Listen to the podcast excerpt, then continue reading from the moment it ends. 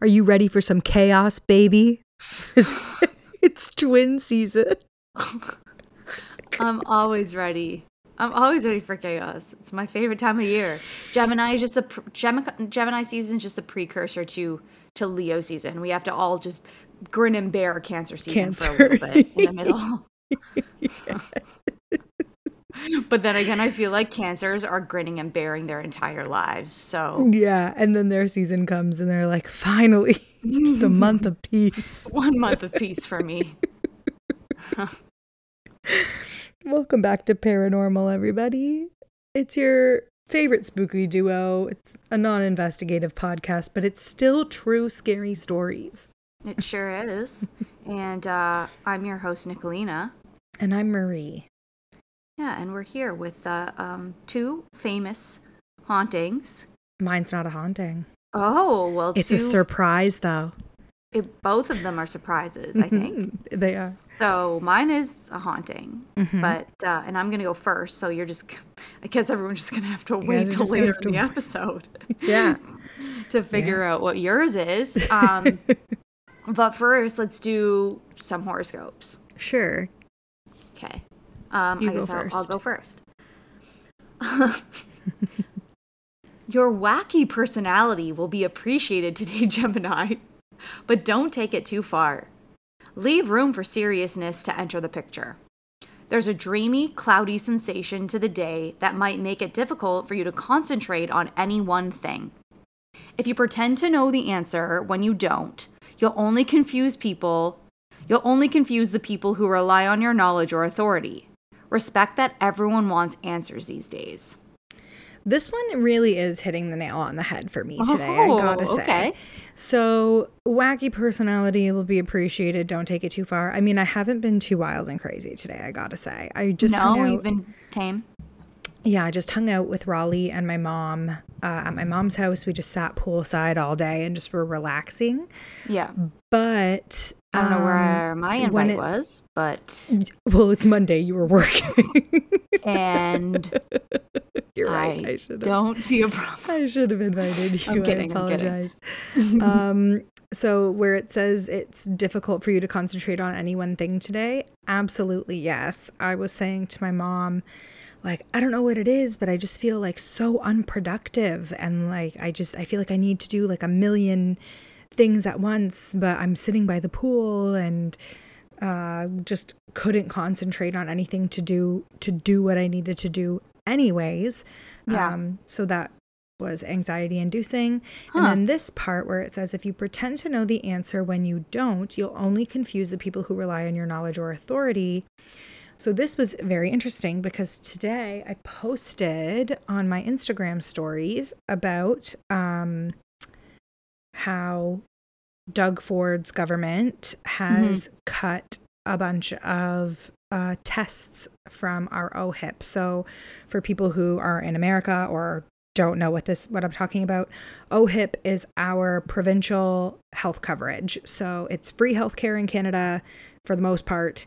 Um, most everything is covered, and there are a bunch of tests, like blood tests and things like that, that are no longer covered by our government because the conservative government wants to start privatizing healthcare. And they're the ones in power right now, and hopefully until June 2nd when there's an election. Don't know if they're going to win or lose. But, anyways, um, now, I had posted this information on my stories because there's a section for prenatal testing, um, which is a NIPT test, which is tests, basically tests for like anomalies, any syndromes, and things for your baby. And it said that there are new charges. Uh, basically, we were never charged for these tests before, and now we are being charged between $500 and $800 for these tests. That's fucking insane. Now, somebody had actually messaged me who shares a lot of the same political beliefs as I do. So I knew it wasn't coming from like a place of of I don't know, like Bias. yeah, they weren't like yeah. pissed at me or anything, but they were just saying like, "Hey, I'm pretty sure that we always had to pay for those tests." So like I'm not sure why it says that we need to pay for them now. Okay. And I was like, I'm pretty sure I didn't pay for mine. Like I didn't pay for mine. And she wrote back and was like, I think you're thinking of this other test, which is very similar, but not this specific test. This specific test is if there's any anomalies that were shown in this other test that I am test. thinking of, Mhm. these are the tests you have to go get. Okay. If there's an anomaly, you don't have to pay for it. If Ah. there isn't, you do. So basically, what we've so discovered. you're electing to take a further test to test yourself for Sure. If you want Yeah. to elect if electively take it. However, now it's no longer free for those women who ha- do have an anomaly in their test. Okay. now so there is women- a charge. There is a charge, not to every pregnant woman, but for for the women whose doctor says, "Hey, there was an anomaly in your test. You need to go get a NIPT test done." Mm-hmm. You now have to shell out between five and eight hundred dollars to do that. That's the government no longer pays that for you. Yeah. Yeah.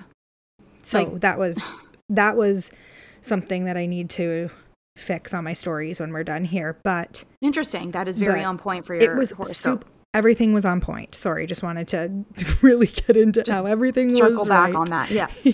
Yep. Yes. Okay, let's go to yours. Okay. It may be hard to find answers today, Leo.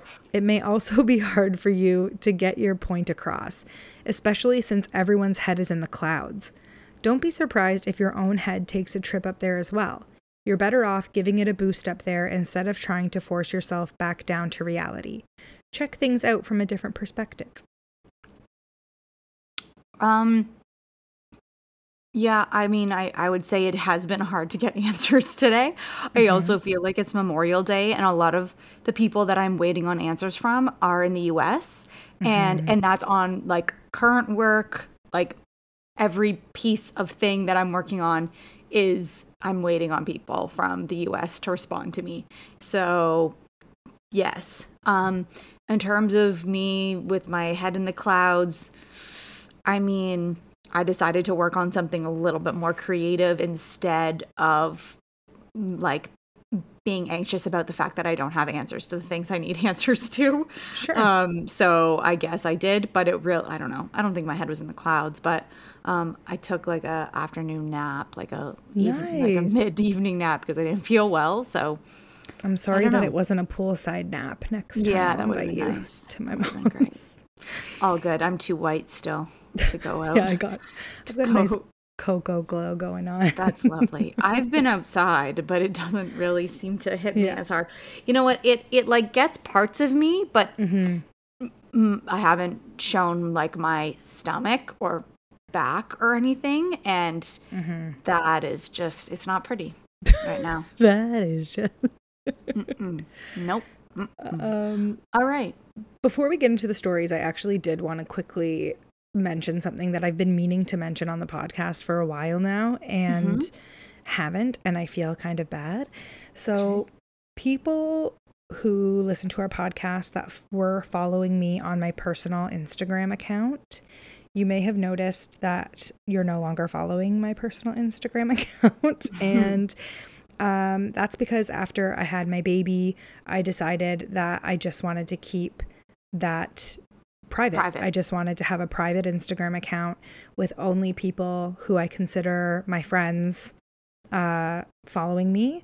And uh, I just want Raleigh to have privacy in his life and be able to, you know, not have strangers looking at his baby. No offense, not that, not that like you, you guys are strangers, but like you're a stranger to him. So like to not have strangers looking at his baby pictures or anything like that. Um, so I removed, I removed like 1,100 people from my followers and then closed my account, uh, Mm-hmm. and it's private. So, not that I don't love you guys, just, just looking for some privacy for my son, and that's all. That's fair. Yeah. I think that's uh yeah important for yeah, you to do for your own personal boundary boundaries and and Mhm. just yeah for many reasons because the internet's a weird place sometimes yeah. It's it's weird um, because I'm sure you know when you like go to apply for a new job, I always Google myself to see what yeah they're gonna see. coming up. Mhm. And there are still photos that I'm like, oh my God, I was like 15 years old. Can this go away? like there's myspace photos that i'm like Yeah. this not be here anymore? Yes. There's like a model mayhem account for me, and I'm just like, can someone please shut this down? Like they're No. not they're not any revealing photos. Like they're Beth Smith photos Yeah, from yeah. me like Oh, sitting standing in front of like a door. But it I've really it's not it's not something it's not my identity anymore. I know. Get out of here. I don't wear my studded belt backwards anymore. Yeah, for real. For real. anyway. Anyway, okay. Well, Okay. Mm-hmm. time for the first story of uh, the day. Mine is the Whaley House in, Ooh. in San Diego. Have you heard of it? I've heard of it, but we've never Okay. covered it. I'm super Perfect. excited. Okay. So, the Whaley House in San Diego is likely one of the biggest haunted attractions in all of San Diego. And it's infamous around the world as one of the most haunted places in America. You may have also heard or seen the horror movie The Haunting of Whaley House, which was released in 2012. I haven't seen it. I don't know if I've even heard of it. I don't know how popular it was. It sound it rings a bell, but I don't remember it. Um, but apparently, the the movie itself is by no means uh, like really what the house is about, and doesn't set the tone for what the what what the house represents. Um, but even hardened government skeptics apparently cannot refute the evidence that this home in San Diego's Old Town neighborhood harbors spirits. In the 1960s, the U.S. Commerce Department classified the Whaley House as haunted. Um, so that's pretty cool. Like the government's like, yeah, that shit's haunted. Uh, the Travel Channel has also dubbed it America's most supernatural home. Its earliest ghost was called Yankee, um, who was Jim Robinson, and he was hanged on the site in 1852. We'll get into that later. But before that, uh, just some notes about the house. When James Whaley built the house, which in the mid 19th century served as a granary, courthouse, and general store. So, like, three different things. Um, in 1857, he claimed to hear Robinson padding loudly through the halls. Um, so anyway, we'll get we'll get to that later. Whaley and his wife are also said to inhabit the house, announcing their presence with cigar smoke and perfume. Visitors have also reported sightings of a startlingly lifelike young girl in a long dress lounging in the dining room. Mm.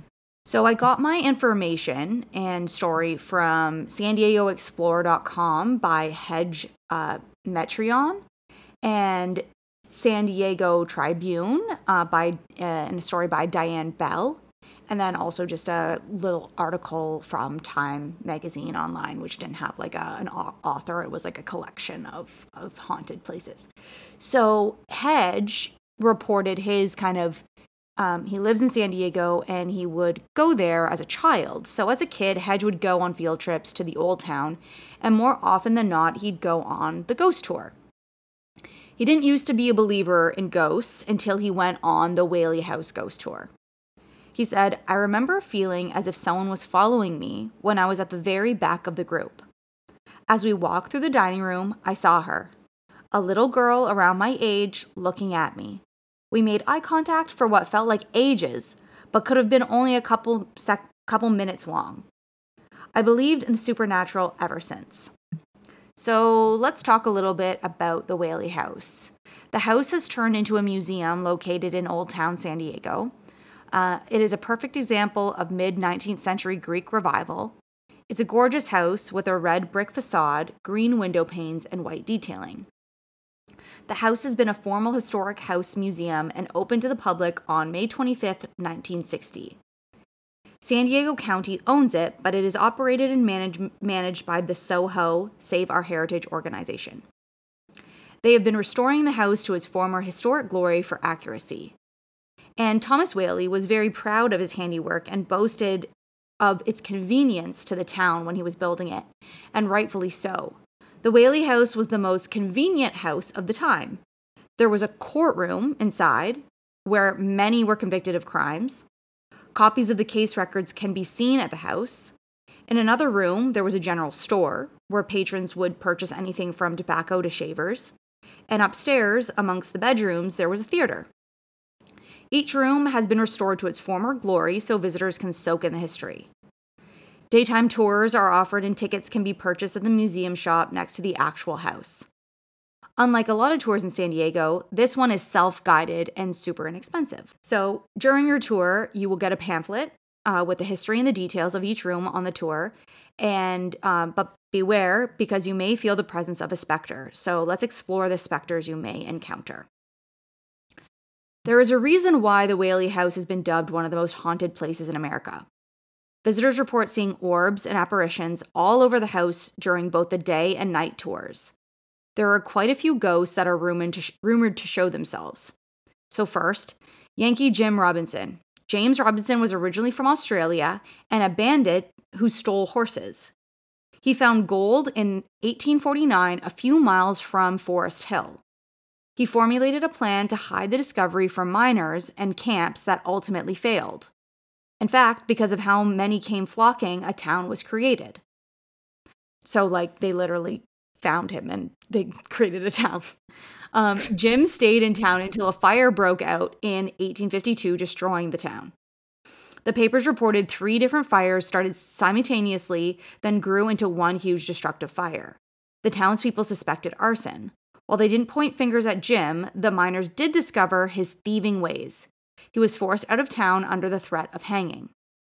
He ended up in San Diego in late 1852, and his kleptomania did not stop, and he was arrested for stealing a boat. Come on, man. he ended up being convicted of grand larceny and sentenced to death by hanging on the grounds of the Whaley House. Oof. His hanging wasn't exactly normal because James was a lanky guy. He was very tall and slender, so when they pulled the wagon from underneath him, he swung like a pendulum while slowly choking to death. Usually, a person's oh. neck breaks and they die under their own weight. Yeah. Jim was reportedly hanging for an unusually long time before he died. That's really, really shitty. Yeah. Due to his torturous death, Yankee Jim still walks amongst the living in the unseen world. Visitors have captured pictures of a lanky man with Jim's description. Mrs. Whaley was even plagued by his presence during her time in the house. Thomas Whaley himself reported mysterious footfalls around the house that he could con- that he concluded was Yankee Jim. So, Thomas Whaley Jr. Many believe that the land has always been cursed, doomed to hold spirits for eternity. Yankee Jim was simply the first to suffer from that curse. The second was the Whaley's first son, Thomas Whaley Jr. After moving into the finished house, their first son was stricken with scarlet fever and died at 18 months. The tragedy did not end there. A few months after the baby's death, there was a fire inside the, inside the house that destroyed the general store. So Thomas Whaley decided to move the family to San Francisco. They didn't return until a few years after, in 1868, with both, both Mr. and Mrs. Whaley and their five children. Some visitors can hear the sound of a baby crying softly, little footfalls, and his innocent giggle when nobody else is around. Anna Eloise Whaley. Mrs. Anna Whaley is the most common spirit in the house. People can smell her potent French perfume or see her in the parlor. Mrs. Whaley grieved of attracting the spirits in the house a lot. Perhaps it's fitting that in the afterlife she provides a comforting presence rather than a malicious one. More often than not, she appears to young people in an effort to welcome them and interact. She was not the luckiest of ladies in terms of her adult life.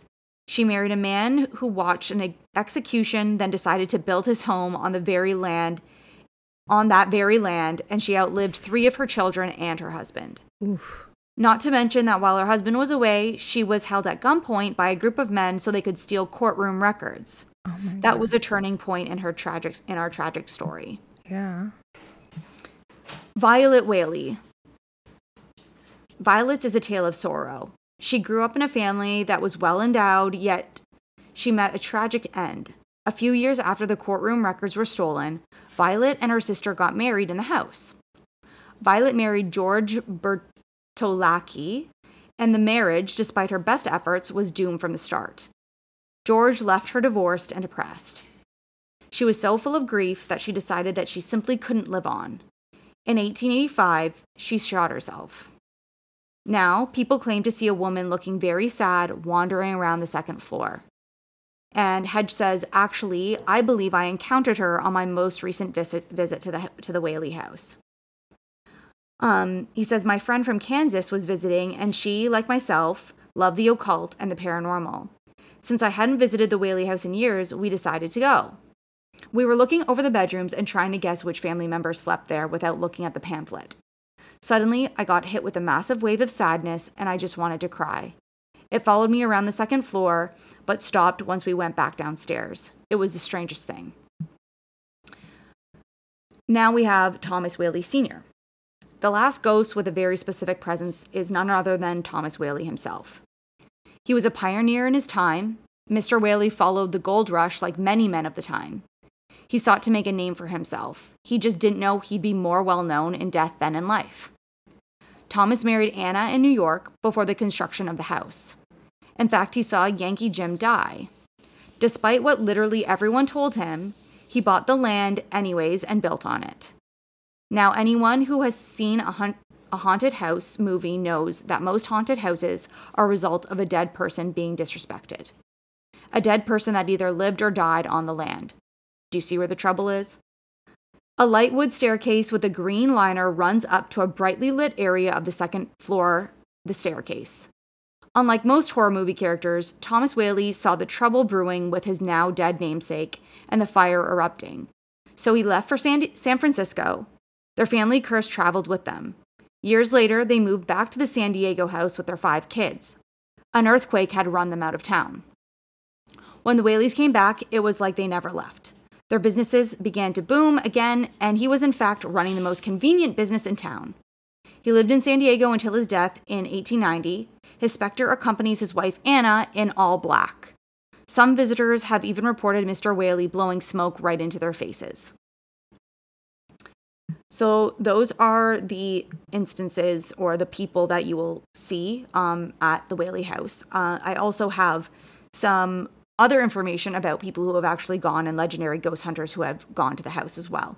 Mm-hmm. So in 1965, legendary ghost hunter Hans Holzer visited San Diego to probe stories of eerie and unexplainable sights and sounds in Old Town's historic Whaley House. As a result, he dubbed the 1857 two story brick home turned museum the most haunted house in America. Holzer, who died 10 years ago, was joined by psychic medium Sybil Leek in checking into reported sightings of the ghosts of former occupants, disembodied voices, footsteps, other strange, strange sounds, and a dark presence that defied identification. A recent examination of Holzer's old letters, photos, and audio and visual recordings prompted the formation of a new ghost hunting team. Aided by the insights of Holzer's daughter, Alexandra, the team filmed return visits to 10 of the paranormal researchers' most baffling cases for a Travel Channel series called The Holzer Files. Numerous close encounters by Whaley House visitors currently appear on the TripAdvisor website. First, we see a moving mist in the courtroom, said a woman examining a video shot by her son there this past June. I went frame by frame, and I kid you not, at least four faces. I couldn't sleep the last couple nights. In July, a visitor reported feeling nothing unusual until she arrived at an upstairs bedroom. The moment I took the corner to go into that room, I had an enormous feeling of despair and panic. It was so terrifying that I had to leave. Another reported, I caught a face of a woman wearing a veil or scarf over her head. Her vision was in the bedroom of Violet Whaley, who unalived herself at age 22 over her failed marriage. Such observations were tempered by others, such as Arizona resident Gary R., who posted, We didn't really see anything unique about this museum. We didn't see anything unique about the, the museum. Veteran paranormal investigator Dave Schrader visited the house last March with psychic medium Cindy Kaza, recording equipment technician Shane Pittman, and a film crew. Uh, Schrader had listened to audio tapes of Leek channeling voices of Whaley family members and of thief Yankee Jim Robinson, one of the three people I mentioned, or one of the most common ghosts that they see at the house. It was a powerful, dark presence that Holzer sensed, but never unmasked, tied to a centuries old vendetta that drove the reinvestigation project. Turns out they the Whaley House did not disappoint. So you'd have to watch that episode um, called "A Grave Revenge" in order to get the whole whole like investigation. Uh, during an interview, Schrader painted himself as a healthy skeptic, more interested in history than in ghosts. The Whaley House had it all, though a weird and twisted history, tragedy, happiness, oddities, a story to tell. Things began to happen right away, Schrader said. After envisioning a pool of blood and other sensations, Kaza, the team psychic, who knew nothing about the house in advance, invited the spirits to channel their thoughts through her automatic writing tool. She immediately received an ominous warning. Then Pittman's camera shut down. One of our network executives was sitting outside watching a bank of computer screens, and one of the light bulbs burst over her head, Schrader said. It was a very high intensity Uh, moment, this was a very profound experience for all of us. Something that happened to Schrader, he said he had never experienced in his 13 years of active investigations. It made physical contact with me in a very dramatic way. I got literally knocked on my butt by someone in the Whaley house, said the six foot tall, 280 pound investigator. Oh my God. His fall pushed Pittman into the wall. At first, Schrader suspected a member of the film crew, but no one else was around. I'm a skeptical believer and can break things down logically. It really rattled me. Upon examining recordings on their electronic equipment, they detected numerous sounds, footsteps, disembodied voices, and high energy levels. We uncovered another name with a unique history tied to the Whaleys as well, he said. Cindy unleashed some knowledge and we were able to track it, spot it, and the Whaley House people revealed information that we had never known. There were handwritten letters by the Whaleys talking about the ghosts in the house. The Whaley House definitely earned the title Hans Holzer gave it in, as America's most haunted house. Upon revisiting the house a couple of weeks ago, um, Schrader said he was hard for it was hard for him to walk through the door again. The paranormal detection team made no attempt to rid the house of its suspected spirits, but should they receive a request from the Save Our Heritage organization, which runs the museum, um, that they um, if they will come back and help clear whatever is is there. So uh, basically i think that they're trying to clear it out because it's not looking like it's very positive. Yoish. yeah. I've had experiences of my own that made a believer out of me. Said uh, save our heritage organization um, dean, historian dean glass before opening the museum one morning, he recalls seeing the colorless apparition of a person he believed to be patriarch Tom- Thomas Whaley standing at the top railing looking down at him quizzically. I've seen four or five other shadow people, distinct fleeting figures. The spirits ramp up curious curiosity and attract tourists, help raising money to maintain and improve the property, Glass explained. They are also part of the Whaley House history and should remain so as long as they aren't evil, he said. I have never gotten the feeling of being in danger or unwelcomed. Such phenomena clearly can be imagined or engineered, but whether you believe in spirits or not, the Whaley House doesn't seem to be one of the imagined or engineered homes. So um, that's pretty much the Whaley House and Jeez all the different ghosts in that fucking house. Damn, which is girl. a lot of ghosts. I don't want to go there. I I kind of do because it doesn't seem like anyone's really that mean, other than the the, The the Jim shoved. Robinson guy. he got shoved. He's a big guy. That's true. That's that is true. I don't want to get shoved. But maybe like Jim just thought he looked like someone he who killed him. Perhaps Maybe. Maybe. I don't know. Well, on that note, let's take a quick break. Yeah, let's take a quick break. Catch my breath. Yeah.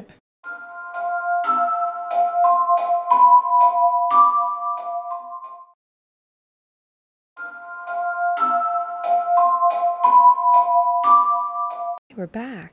Welcome We're back. Um, your audio is very low. Oh, is it just because my mic was very far away from my face? Yes, it was. Okay, got it. okay, we're back. So, I think we can all agree that transit systems are an essential to everyday life. Mm-hmm. But what if one of the United States' major transit systems was created to cover a different function altogether? Is this Ghostbusters? This is what we will delve into tonight when I tell you all about the Denver airport conspiracy theory. I was gonna do an airport. Were you? Shut I was Shut gonna do the Honolulu airport, but no it wasn't. way. Yes, Well, get ready, buckle up for Denver because I'm ready for Denver. This one's a doozy. So, Denver International Airport has captivated travelers far and wide with its. Oh, I should also note that my sources were um, Uncover Colorado. There is travelandleisure.com. There was Wikipedia. Uh, there was an article on denverpost.com called Airport Conspiracy Theories The Definitive Guide. And then there was an episode of a show called Proof. Um, so that's where I got all my information. So, Denver International Airport has captivated travelers far and wide with its stunning architecture and colorful artwork. But 24 years after its construction, conspiracy theories about its true purpose and the symbols and imagery that adorn its walls just won't go away. The airport is almost like a museum, with gargoyles at the baggage claim and strange apocalyptic murals on its walls. But this conspiracy actually begins not with the Denver airport, but with its predecessor, Stapleton Airport. The city of Denver was baffled by the decision to replace Stapleton. It was a major hub, and by all accounts, it was in perfect working order. It remained open even during the construction of the new airport.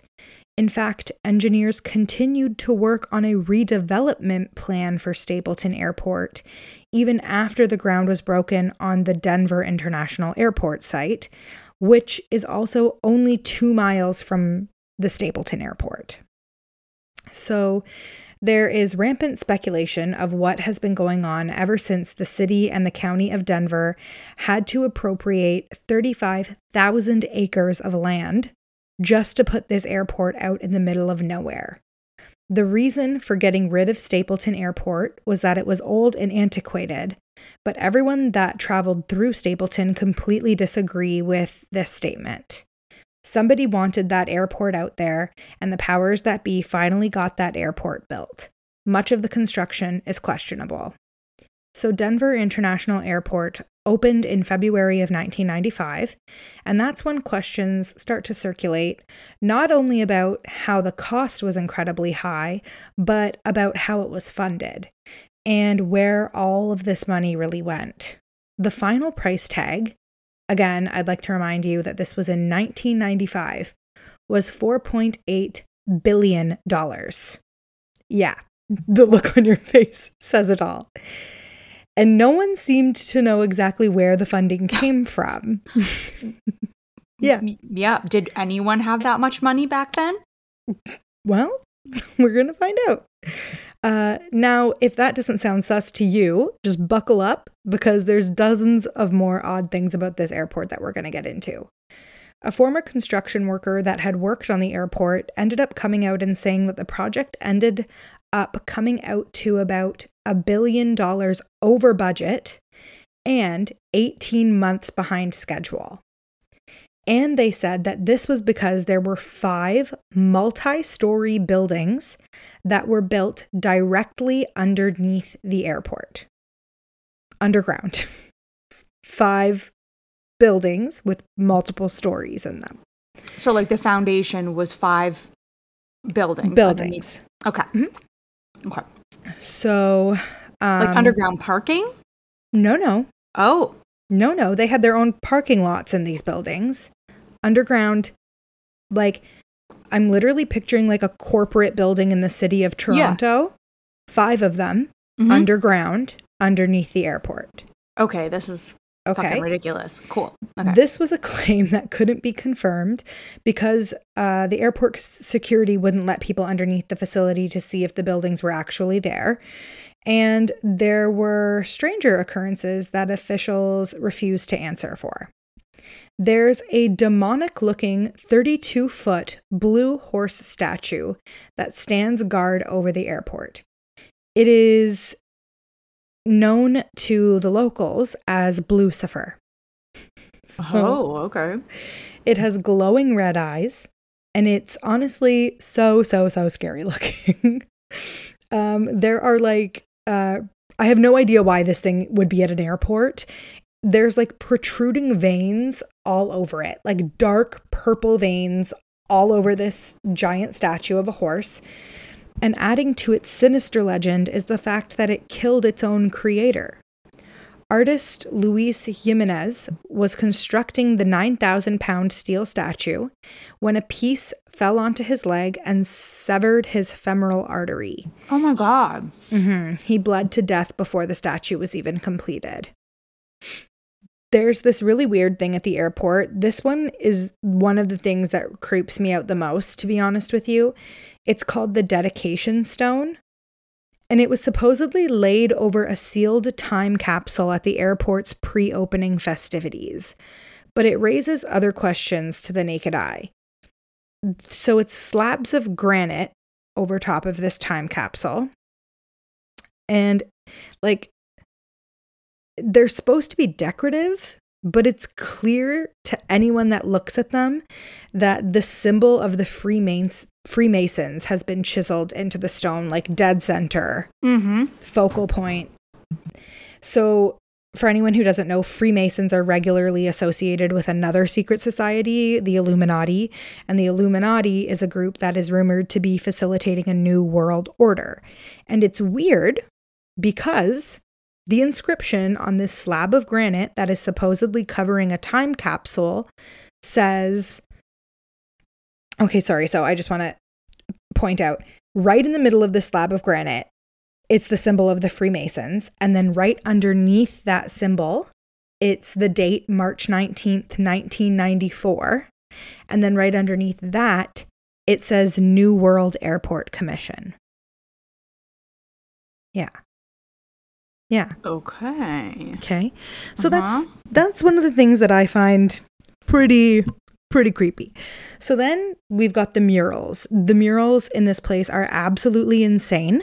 One of the murals has a what looks to be a Nazi SS officer with a gas mask on, with a machine gun in one hand and a machete in the other. And he's swinging the machete, and there's like a gray cloud kind of following the machete. And then along this gray cloud, there's all of these people, like children and and other like lots of them are children and then like a bunch of just other people who are like sick and dying and diseased and it looks like they're all in this like almost like a mass grave type thing. Um and then at the end of the sword it looks like it's piercing a dove and we all know that doves are like the sign of peace. Uh, so it looks like you can interpret it as this person or this being because it has a gas mask on and it's very large compared to everything else in the thing. So you don't really know what it's trying to depict. Um, is going ahead and swinging the sword of death against the entire world. Then we get into the gargoyles. So the gargoyles are in the baggage area. When you walk into the baggage area, the gargoyles are positioned behind you, so you don't even see them. So you walk into baggage claim, you get your bags, and your exit is in front of you. The only way you see these gargoyles are if you're turning around and looking for them. Um, there were these two boys on the show that I was watching trying to find the gargoyles, and they were like, We've come through this airport like twice now. We can't find the gargoyles. They had to ask a bunch of different people where the gargoyles were, and finally, someone was like, They're in the baggage claim. And they were like, We've been through there like three times. There's no.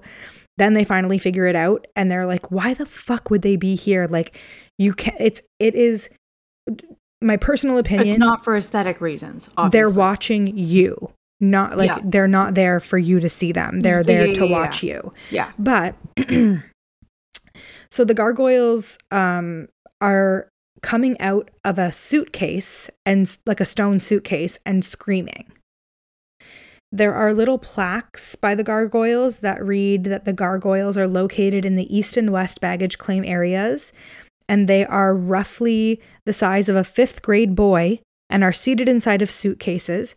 Historically, gargoyles were placed on buildings to protect the site.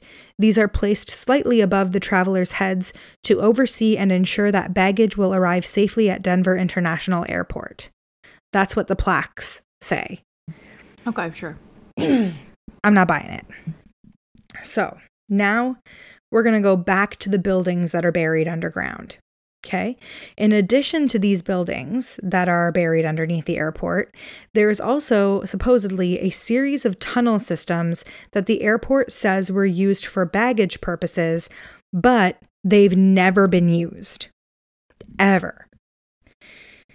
There was a man named Philip Schneider, and he was a former US government geologist and engineer who turned into a whistleblower who died under mysterious circumstances in 1996 and was involved in producing the underground explosions, which were required to facilitate the building of various underground military bases, as well as submarine bases for the United States government.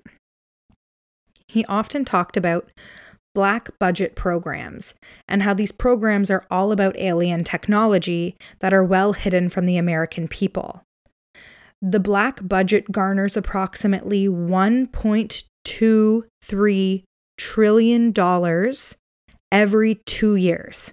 Holy fuck. Yeah. Trillions. Where where? This From was- where? And this was prior in the United States. And yeah, this, but where did they get the where who's where's the money coming from?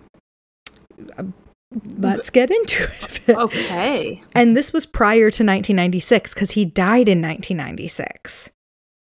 So Yeah, so- 1.23 trillion dollars every 2 years pre 96. I watched a show about people trying to locate not people, like as people I don't even know what the no, know what the word is, but like astronomers and like Mhm. people i- at NASA trying to make sure that comets don't hit the earth. Like that organization only has like 32 million in funding. Right. And Mhm. this fucking shit has trillions. Mhm. That doesn't make any sense to me. So, uh, he also stated back then that there were 131 active deep underground military bases in the United States, and that there were 1,477 of them worldwide. He says that in Colorado, there are about four bases deep underground, and that one of them is underneath the Denver airport. They average about four and a quarter cubic miles underground and an average depth of 700 feet underground. The average cost of one of these buildings is $17 billion for each one. And they employ anywhere between 1,800 to 10,000 people. And that there were some very large ones being built in Sweden at the time that he was talking about this and those ones were said to be about 30 cubic miles. Those ones cost about $2, tri- $2 trillion. And this was all being funded by the United Nations. So that's where the money was coming from. Fuck. Yeah. So it's just like deep government shit. So this is why this is the whole like everyone believes New World Order that the UN is funding it and that's why they think that COVID was all a whole conspiracy by the UN to come together to create the NWO I mean, since they're funding all these organizations. I I, mean, I don't like- agree. No, no, no. I know. I know you don't agree. I just I, I can see where they made the connection. The They're connection. like United Nations is funding this. Oh, they must be doing the whole new world order thing now. Right, right. Well, I mean, I I don't know if I believe in the new world order or not. Like I'm not sure, I don't. but I think people have it twisted. I think they don't know what the new world order is. I think I agree with you on that. I think Once that the Kardashians started shopping for a bunker and bought one that was like l- like smaller than the size of my home, I was like, "Oh, we're fucked." I mean, I don't watch that, but I'm just letting you know. I I I think that people um who actively follow that stuff or believe in that stuff, I think that they're being also brainwashed to believe that to believe in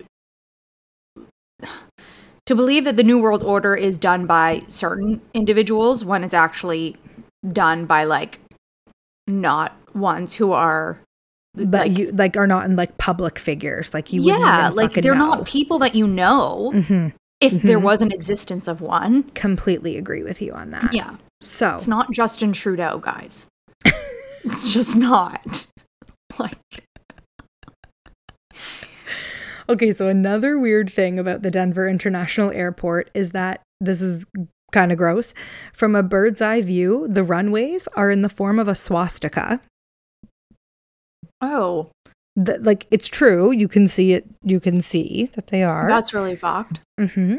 In 2007, this is very strange. 14 commercial aircrafts reported simultaneously that their windshields had shattered as they flew over the Denver International Airport.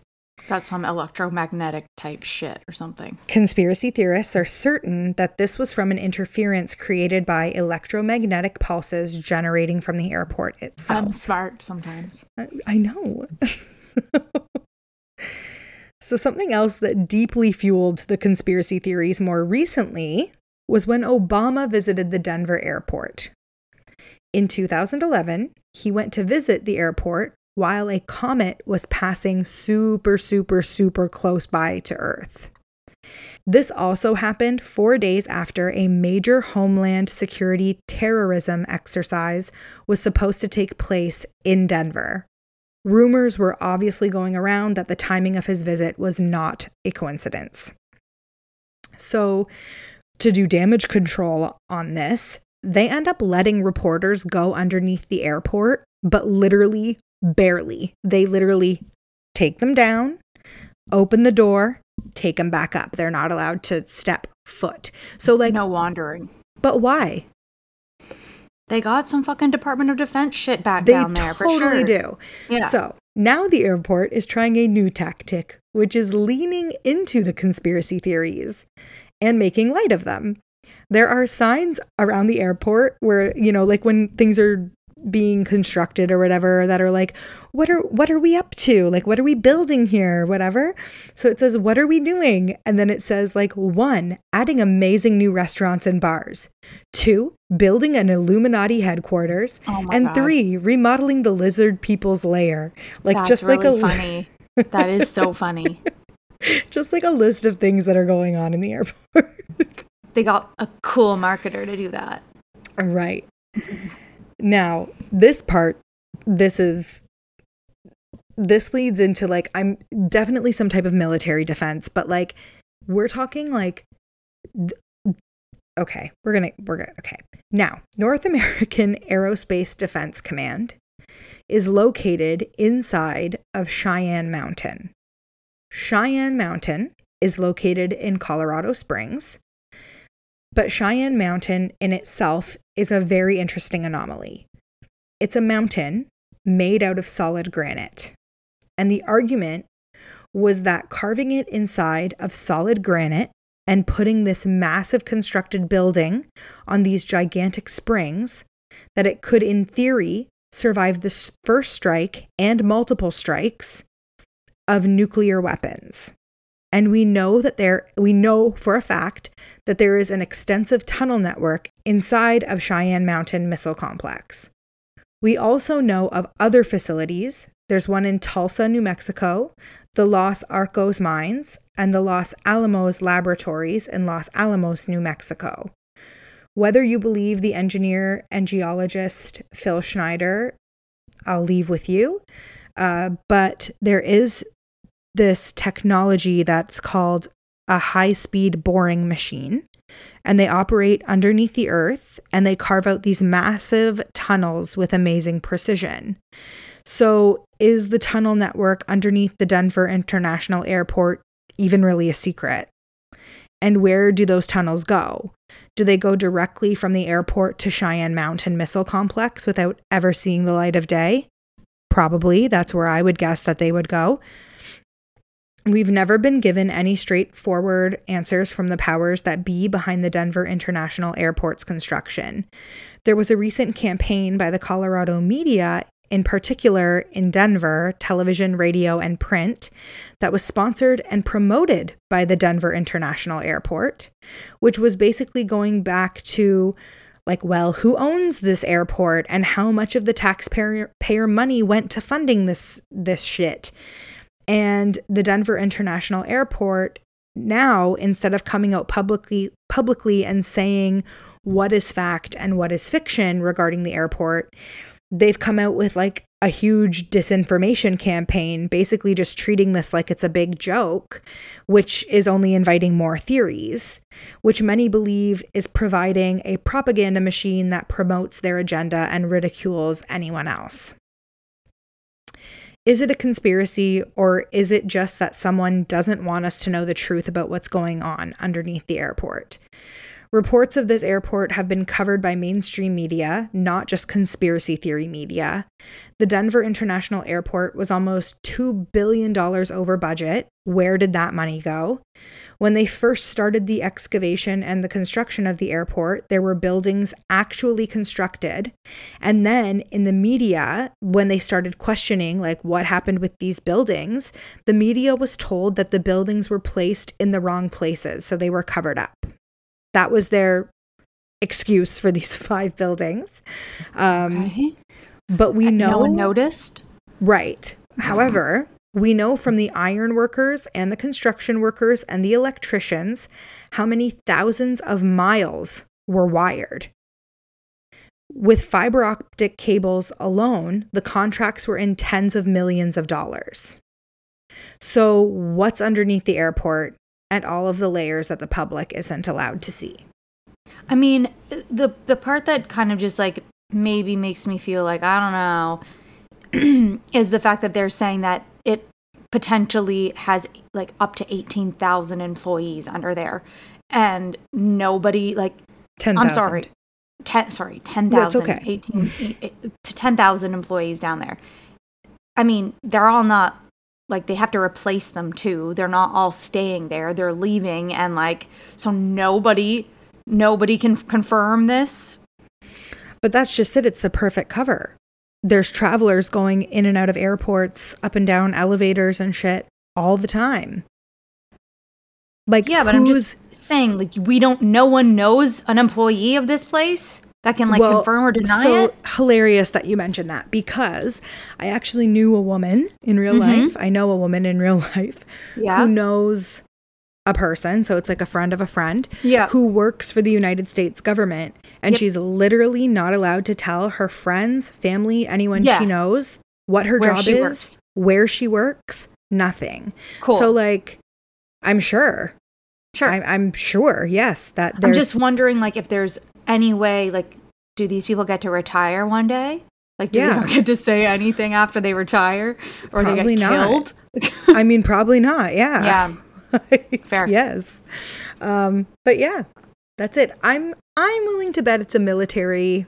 I think it's just a, probably a military base or like something for the the, the Department of Defense. Um, yeah, that sounds like the amount of money that they would spend on that. I know the U.S. has tons of money into their mm-hmm. Department of Defense, mm-hmm. and two billion doesn't seem that outlandish in terms of like going over budget for an mm-hmm. airport if you're building that underground as well. Yeah, so of course. That seems about right. But then why is the United Nations a part of it? Because I mean, now these bunkers are being built. That's just a theory that the United Nations are. Well, the United Nations may it may be a NATO project. Yeah, that's what I'm thinking. Maybe a NATO project. So they need, you know, the United Nations is related to like has that related now, to it. I'm so. definitely on board with it being like Ministry of Defense, but I'm wondering if it's not from each other, if it's from like space war. like, that's what I'm thinking. If the I United mean, Nations and like like all of these other countries are the building above. them underground, I'm thinking that might be what it was. Might be what it is.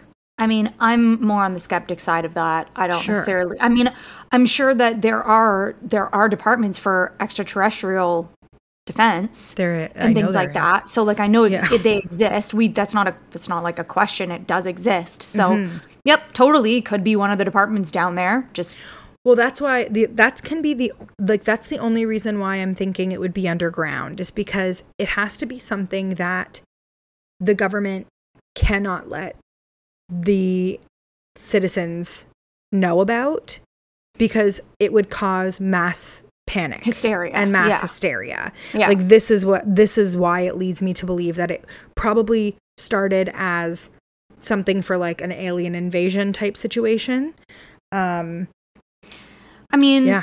I'm just yeah. I think that there's just al- there's always there's a threat to our world, um, to the Earth, and I'm Mhm. sure it started as that. And like, there's always been questions of alien life. So I'm right whether or not it was like a legitimate threat or not.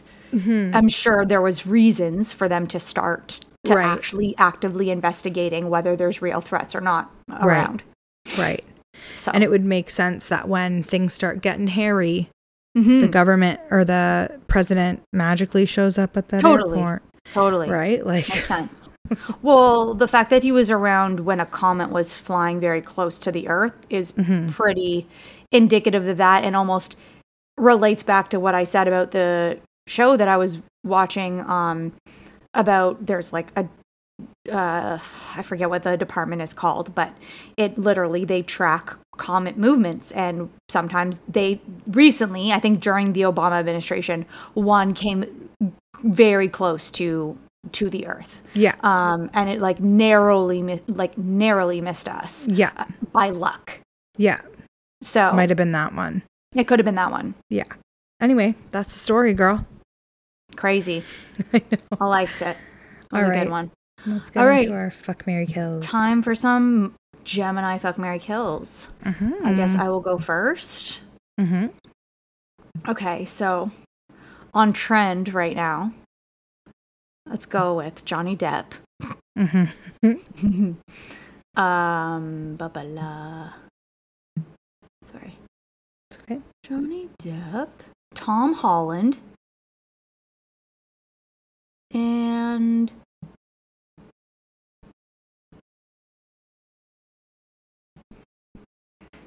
don't like any of these. Neil Patrick Harris. Okay. I'm going to. Damn it. I'm going to kill Tom Holland. Mm-hmm. I'm going to marry Neil Patrick Harris and have sex with Johnny Depp. Okay. No. No. No. I'm going to kill Johnny Depp. Everyone can hate me if they want. I'm going to kill Johnny Depp. Um I'm going to marry Neil Patrick Harris and have sex with Tom Holland. Yeah, I'm cool That's with that. That's my final answer. Okay. I'm cool with that too. cool. I agree. Okay.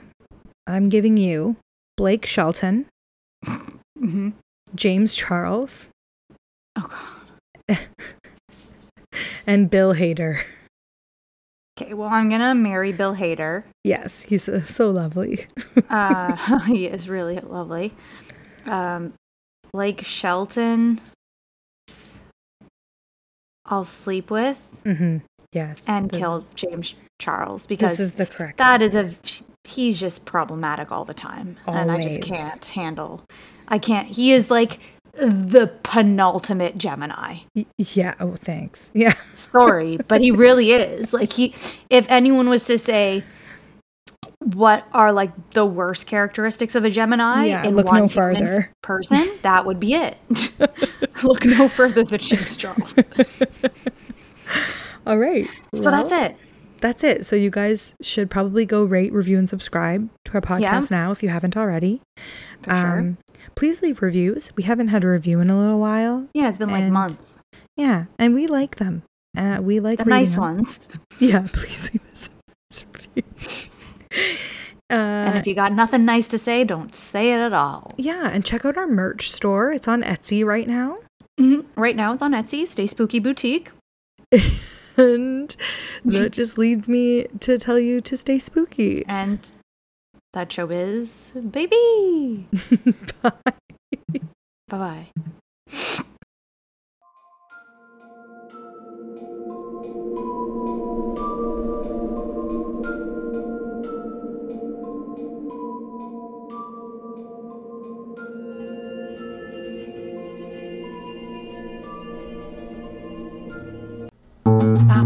This podcast has been brought to you by the Sonar Network.